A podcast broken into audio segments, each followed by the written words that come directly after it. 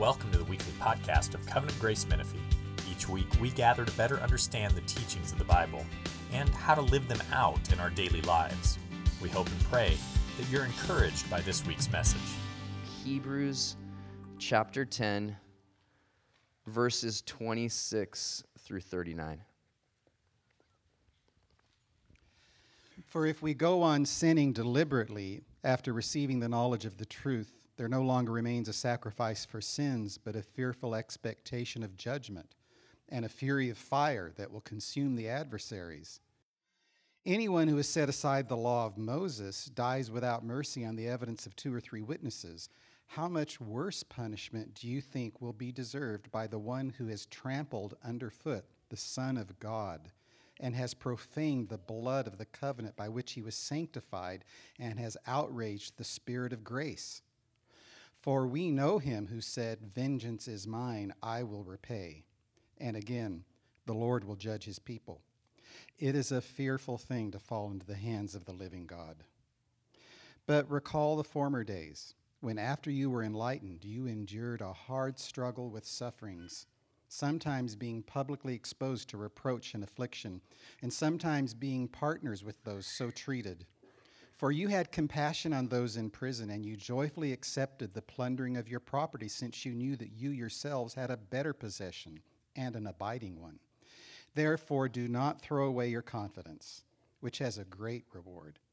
For you have need of endurance, so that when you have done the will of God, you may receive what is promised. For yet a little while, and the coming one will come and will not delay. But my righteous one shall live by faith, and if he shrinks back, my soul has no pleasure in him. But we are not of those who shrink back and are destroyed, but of those who have faith and preserve their souls. This is the word of the Lord. Let's pray. Lord, you are our shepherd. We shall not want. Lord, you make us lie down in green pastures. You lead us beside still waters. You restore our souls. You lead us in paths of righteousness for your name's sake. Even though we walk through the valley of the shadow of death, we will fear no evil, for you are with us. Your rod and your staff, they comfort us. You have prepared a table before us in the presence of our enemies. You've anointed our heads with oil. Our cup overflows. Surely goodness and mercy will follow us all the days of our lives, and we will dwell in your house forever. Father, as we come before your word, Lord, we pray that you would prepare that banquet in the presence of our enemies, in the presence of all the struggles that we have, the difficulties, the things that lie in our way, the things that have bogged us down. And we pray, Lord, that you'd give us the bold assurance that you are with us and that all is well. We pray this in Jesus' name. Amen. Have you guys ever felt like leaving Jesus? Have you guys ever come to a place in your Christian life where you just felt like either your struggle with sin or just the struggle of dealing with suffering just seemed too much to bear, and you had thoughts of maybe it'd be a whole lot easier without him? You know, the demands that he places on your life, either in areas of his law, his commands, or just in the things he's calling you to do, I can't do this anymore. I think that every believer is brought to that place eventually. The original readers of this book, Hebrews, were tempted because of persecution to leave Christ. They came to a place where they just felt like maybe it would be easier without him. So the writer of Hebrews, deeply burdened for these people, it seems that he knows them personally. He writes this letter to them, and he uses both wonder and warning to draw them back to Christ. He uses wonder, showing them again and again how amazing Jesus is. And we've seen that in Hebrews, right? This is amazing passages of how amazing Jesus is. That's the wonder part. And then he uses warning. He wants to show us how great our danger would be without him. And this is the fourth warning in Hebrews against falling away from Jesus. And I mentioned this before when I did the other warning passages, but there's always some new person here, and I just want to make sure I make myself really clear. I don't believe that this passage or the rest of Scripture teaches that Christians can lose their salvation. They can't. And I could go through a whole list of verses. We could just look a little bit further up in the chapter at verse 14. He's already said that those who come to Christ and trust in him are perfected for all time. Sounds pretty solid, right? perfected, and that we've been made right before God, and we've been made right before God for all time, permanently. So you come to Christ, you're permanently in him. So it's kind of unimaginable that later in the same chapter he'd be like talking about people losing their salvation. That's not what he's talking about here in this warning against walking away. But there are reasons why people think this passage teaches that, and it's because the people that he's talking about walking away from Christ, they look like Christians, okay? They are people who, verse 26 says, had received the knowledge of the truth, right? And now it's easy to imagine that someone could have received the knowledge of the truth, but not actually put their saving faith in Christ, right? He says that these people, verse 30, are in some sense God's people. Take a look at verse 30. It says, vengeance is mine, I will repay, and again, the Lord will judge his people. So in some sense, these people that walk away from Christ were, in some sense, God's people. If we think about the Old Testament, it kind of makes sense of this, because in the Old Testament, you can think of there were God's corporate people, but there were some that believed and some didn't believe, right? And so in the church, it's the same way. We have some that are believers and some that aren't. These people who walk away from Christ, it says are in some sense sanctified by the blood of the covenant. That's the strongest language in here. It's from verse 29. It speaks of those who leave Christ they had profaned the blood of the covenant by which they've been sanctified. Let me just explain that. Sanctified means to be set apart. And so these are people who are in some sense set apart by Christ's blood, but later leave him. Okay? And we could also turn to the Old Testament to think about that too. Just like in the Exodus, guys, there were all the Jews, they had put the blood of the Passover lamb on their doorposts, right? So that they could not be killed by the angel of death there. But not all those who put the blood on their doorposts were believers, right? And we see that later in the story, right? As we see them go out in the Exodus, we can see that not all of them had true saving faith. Their leaving, guys, shows that they were never really saved in the first place. That's the way to think about this. If somebody, leaves and they never return to Christ, some people leave for a time and they return. But people that never return, the way to think about it biblically is that they never really were saved in the first place, and their leaving shows that. So who's this warning for? This warning is for anyone who has come to the knowledge of the truth, who's been a part of God's visible people, and yet is thinking about throwing it all away and leaving Jesus. Okay? That's who this warning is for. And so this warning is it's really to all of us. It's to anyone who has known the truth, been a part of God's people, and then is thinking about throwing it all away. Not that true Christians can lose their salvation, but the warning is there for all those that fit that category. Let me tell you, though, before we start, who this warning is not for. And this is important. This warning is not for people that are believers that are fighting their sin. They hate their sin. They fight it every day. They're not always successful in fighting their sin. They fall back into it. Every time they fall back into it, they draw near to God and they get fresh forgiveness and fresh freedom. This warning is not for them. Because I know for some Christians that have really fought besetting sin and just have been kind of entangled in their sin, and they're fighting it as hard as they know how, and they're trying to fight by the power of the Spirit, they keep falling in. Some of them have heard this verse, verse 26, if we go on sinning deliberately after receiving the knowledge of the truth, they think, that's me.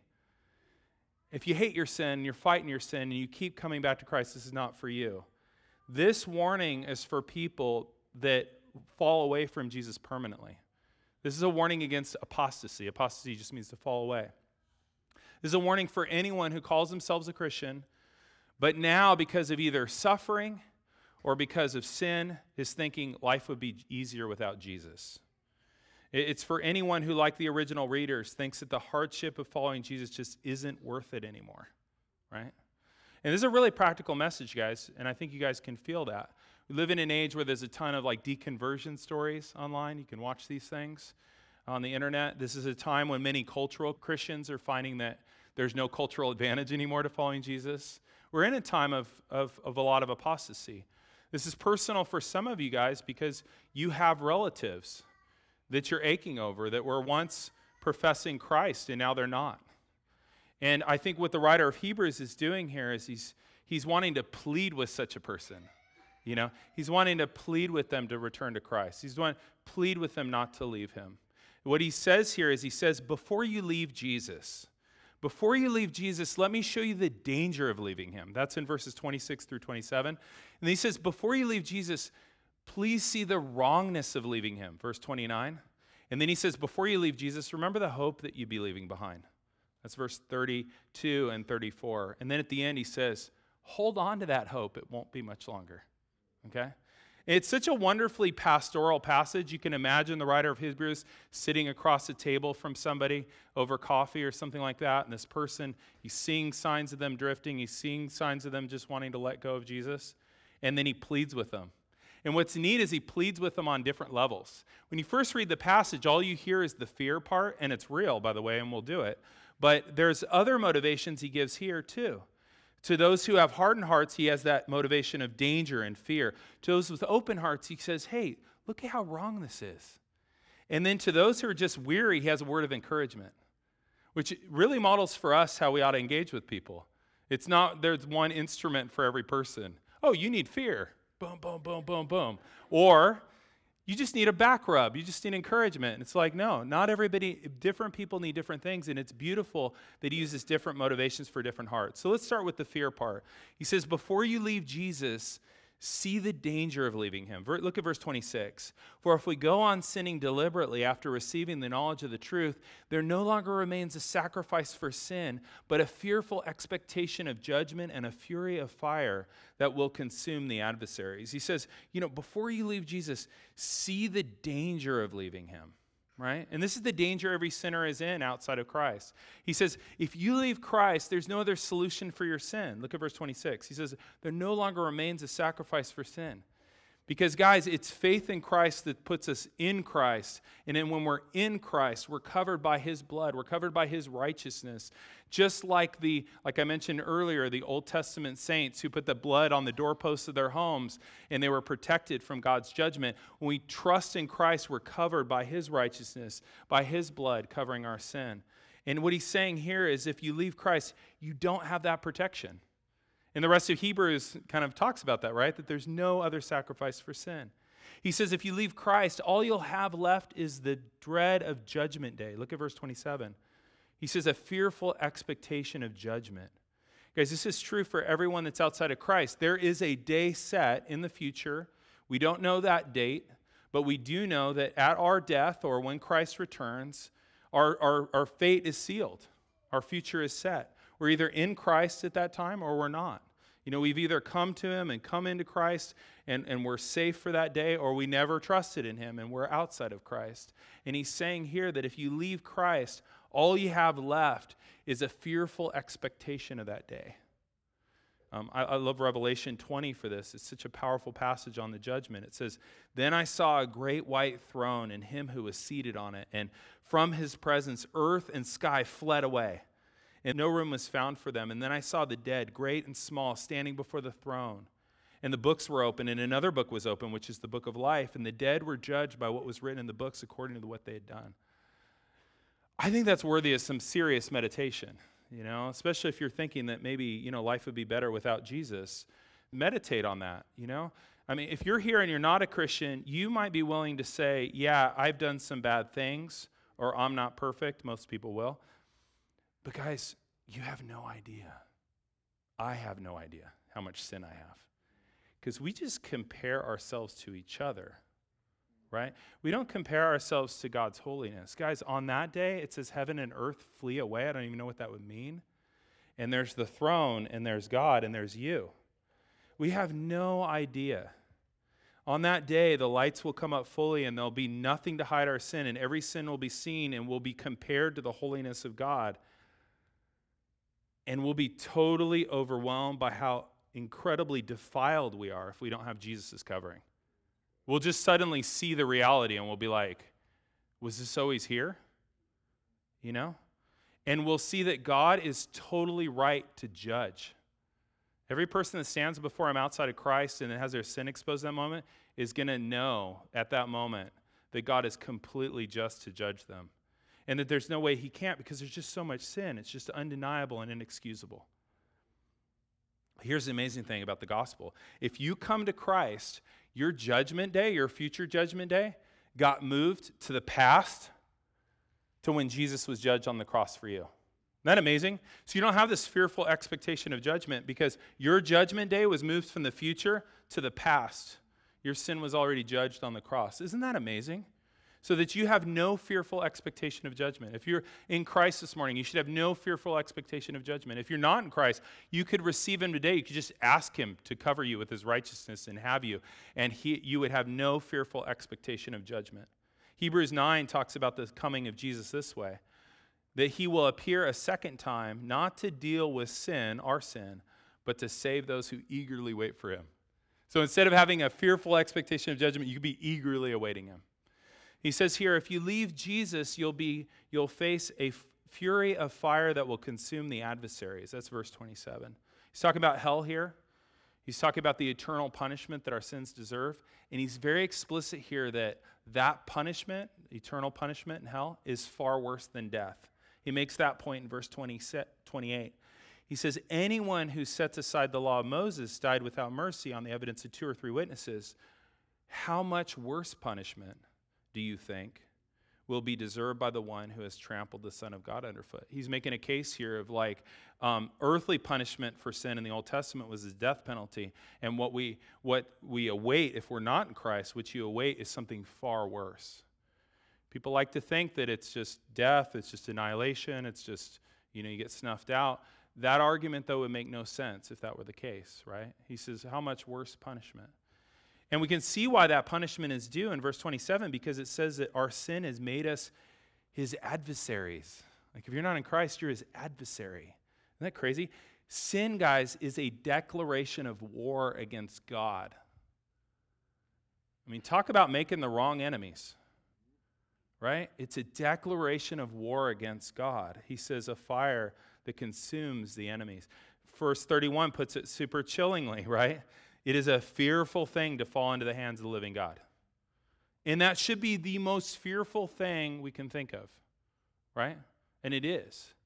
It's the most fearful thing. And you know how we know that this is the most fearful thing? To fall into the hands of the living God with sin on you. You know how we know that this is the most fearful thing ever? We know because the most fearless man that ever lived collapsed in fear before it. Do you know when that happened? When? Yeah, Garden of Gethsemane, right?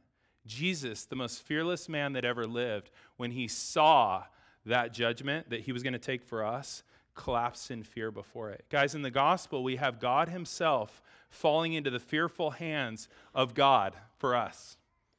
And Jesus didn't just fall in, he jumped in, right? He took that willingly for you. He chose to take the penalty of your sin for you. Guys, in the gospel, what we have, a really simple way of putting it, I've heard it somewhere, I don't know where, but the gospel is that the love of God made an escape for us from the wrath of God by sacrificing the Son of God. So the love of God made a way of escape for us from the wrath of God by sacrificing the Son of God. And so what we have here in verses 26 and 27, he's saying, if we reject that, if we reject the love of God and we reject the Son of God, all we have left is the wrath of God. And I just want to plead with you guys, because that's what the writer of Hebrews is doing here. He's sitting over a table with somebody and he's just pleading with them. Before you leave Jesus, if you're thinking about, it'd be easier without him. Maybe you'd be able to live in some way that you've always wanted to live, or you'd be able to, be released from some sort of responsibilities or burdens. He said, before you leave Jesus, see the danger of it, right? Don't let any short-term pleasure or short-term pain keep you from everlasting happiness, guys. Jesus has freed us from everlasting misery. There's nothing in life that would be more important than making sure you have Christ forever. So he doesn't just show us the danger, though, which is neat. He also shows us the wrongness of it. Take a look at this.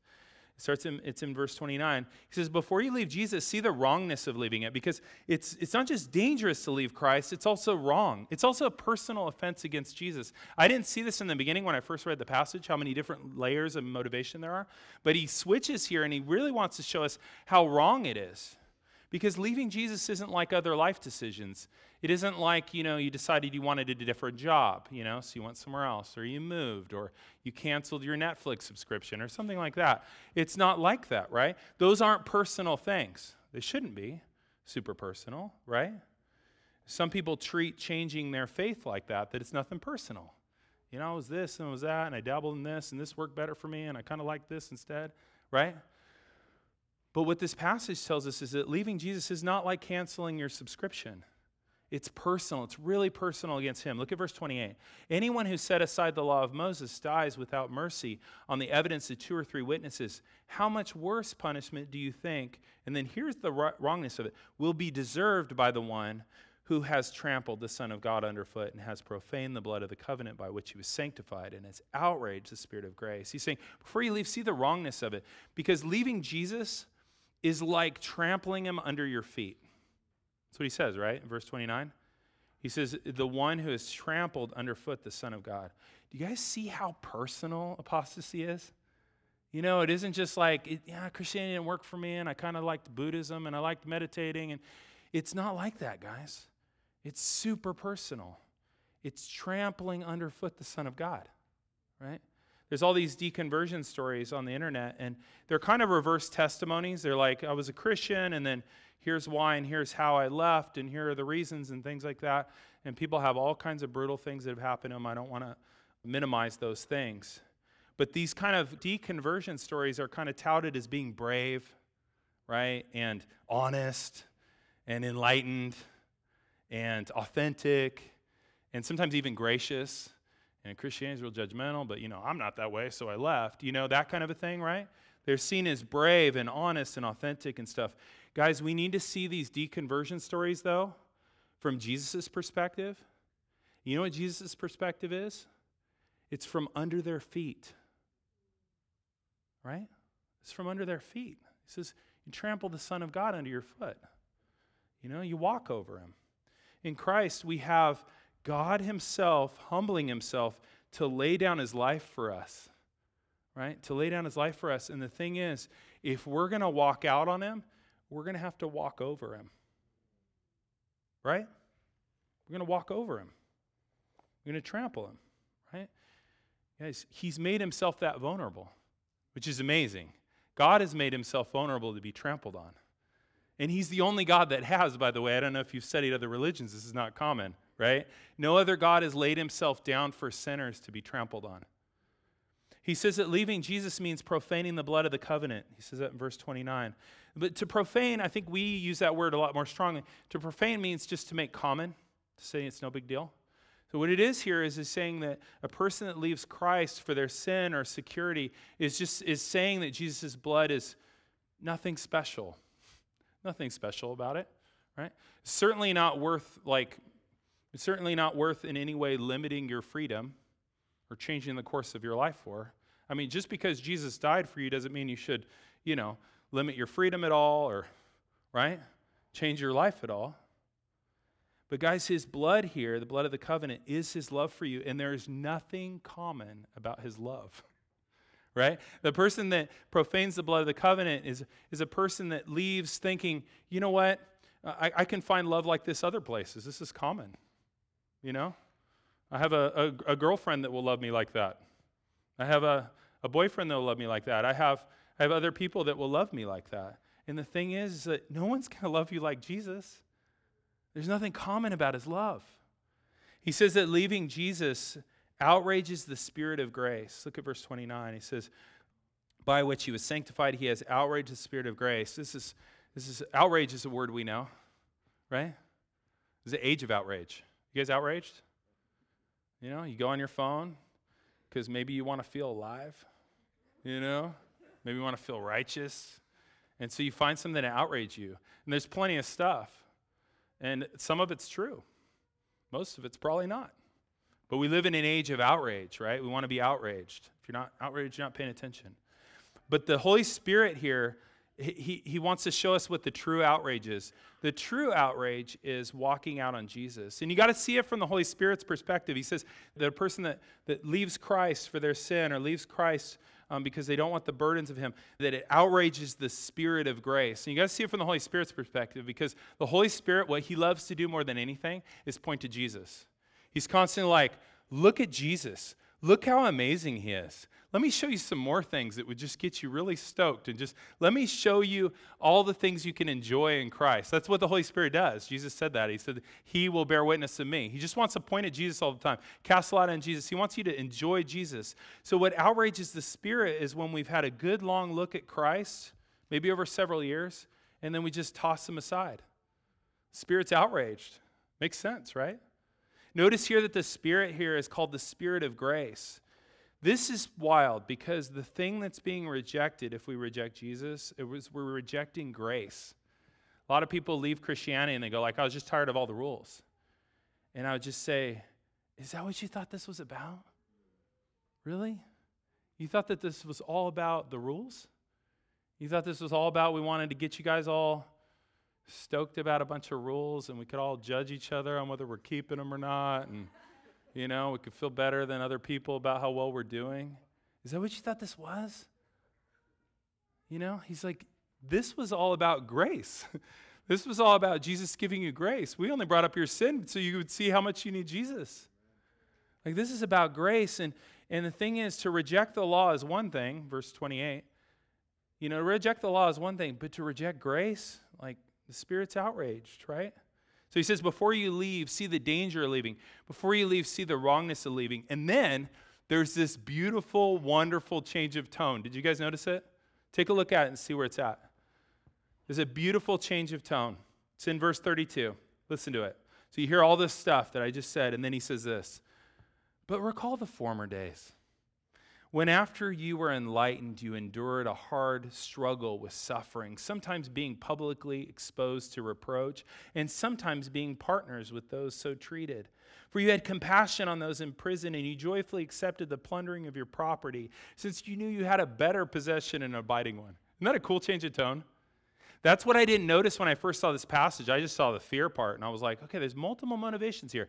You know, it's dangerous to leave Christ. It's wrong. And then, like, look at your hope. It's a cool change of pace.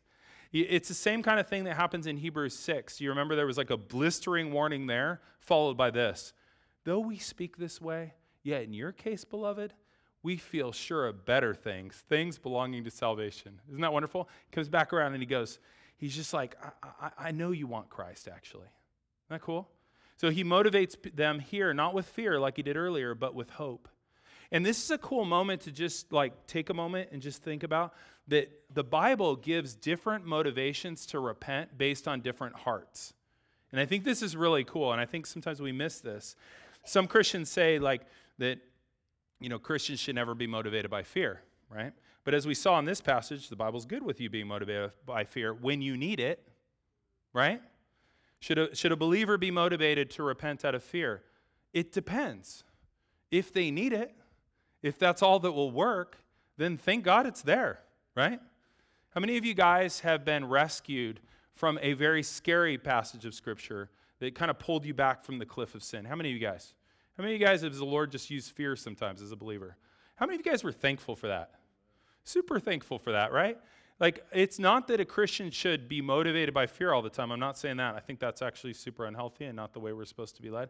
But there's a range, right? There's fear. That's verses 26 through 27. There's shame, verse 29. There's other motivations. So you have, like, fear, you have shame, you have, I love the Proverbs. The Proverbs motivation's usually, like, don't be dumb, right? There's no, like, super spiritual motivation there. It's just like, here's what the wise man does, and the idiot does this. Don't be the dummy. That's cool, though, right? That's a different motivation. Sometimes we need that. Jesus sometimes motivated with rewards, right? And there's other passages that motivate with rewards. There's the motivation of just doing it because it's right, because God's law is good. When our heart's good, we're just like, why wouldn't I do it? This is right, you know? And there's the motivation of wanting to be more like the Father. There's the motivation of wanting to be more like Christ. There's the motivation of doing it because the hope we have in Christ, which we're going to see here in this passage. There's the motivation of like gratitude for grace. There's the motivation of love for God. You see, there's a spectrum of motivations right here. And so fear should be rare. Okay? As a believer, perfect love casts out fear. Like fear should be a rare motive. But if you're really hard-hearted and that's all you'll listen to, praise God it's there, right?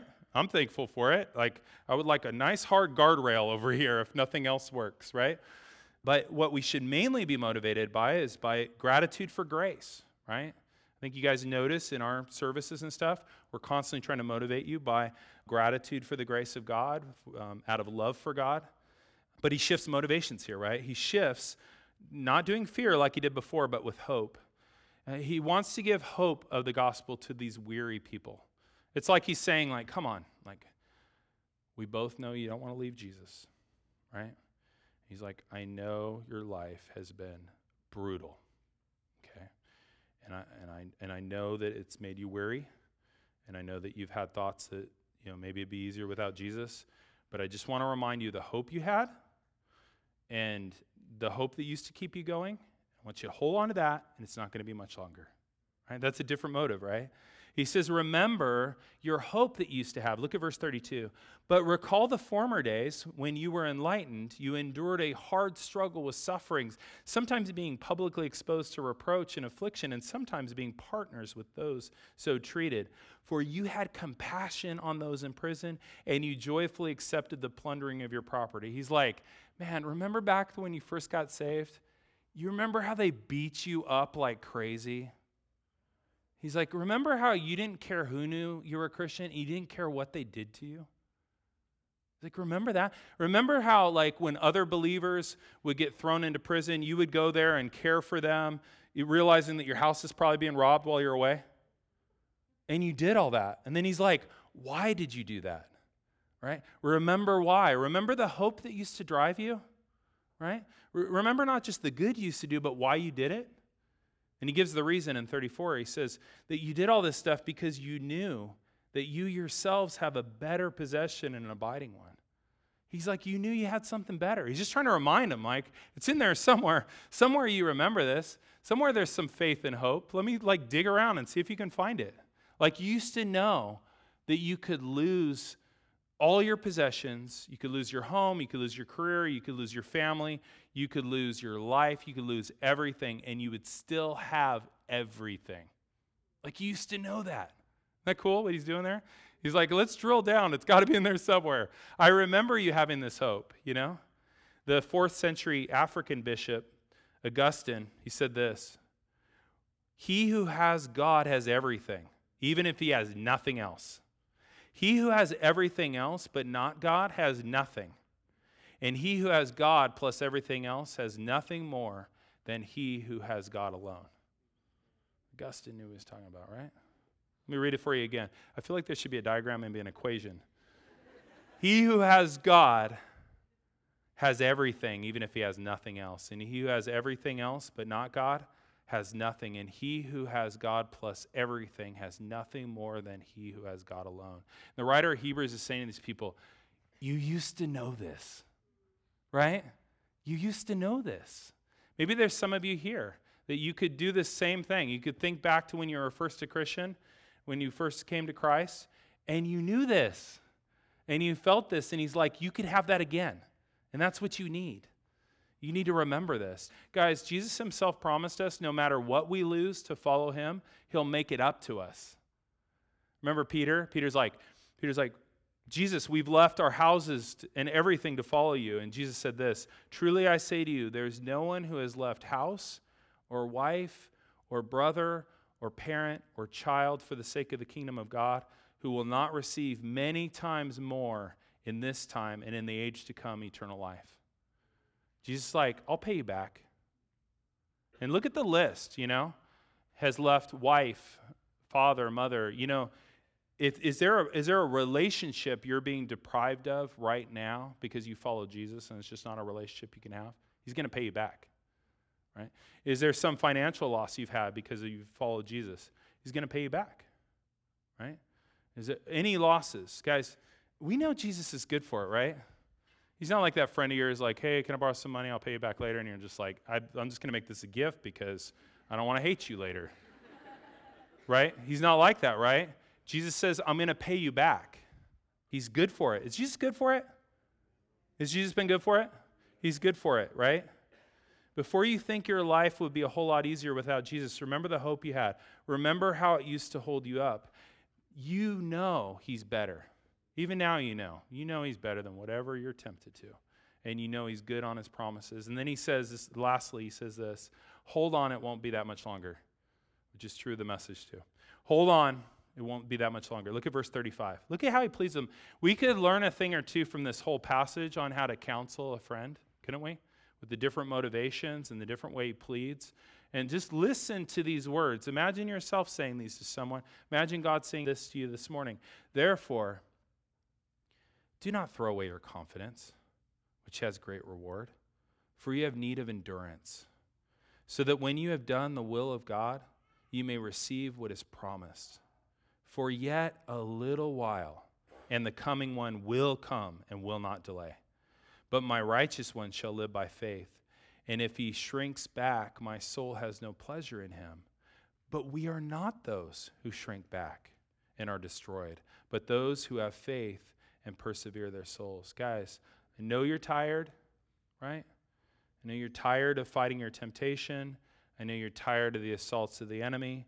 I know you're tired of disappointments. I know you're tired of chronic pain. I know you're tired of mental health burdens you deal with. I know you're tired of people letting you down. I know you're just tired of striving, right? But here's the thing.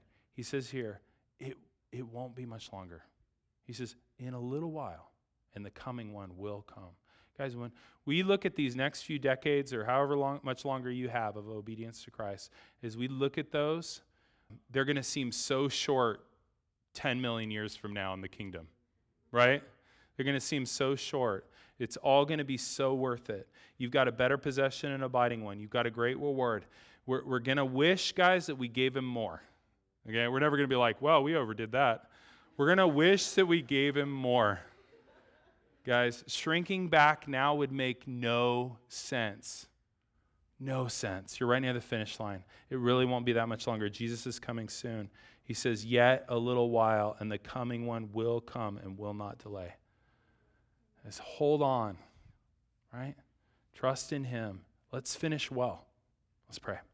Father, we ask for that, Lord, that you would give us endurance, or that you would so fill your people with your spirit. Even as we were unpacking your word just now, Lord, I know that you were giving fresh strength, that you were giving fresh joy, that you were giving fresh hope to your people.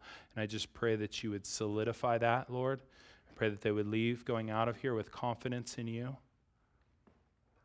confidence that they want to hold on, confidence, Lord, that they would do whatever you're calling them to do, whatever the cost. That if you're asking us to do something, we will do it. We pray, Lord, that you would keep filling us with that hope. The hope we have in your Son, that we are covered with his righteousness, that we are awaiting a great reward, that we will see him soon, that we will see you soon, and that we will enjoy you forever. I pray, Lord, fill your people, Lord, make it an enduring encouragement. We pray in Jesus' name. Amen. Thank you for listening to this week's podcast. If you'd like to know more about our church, you can email us at info@covgracemenifee.org.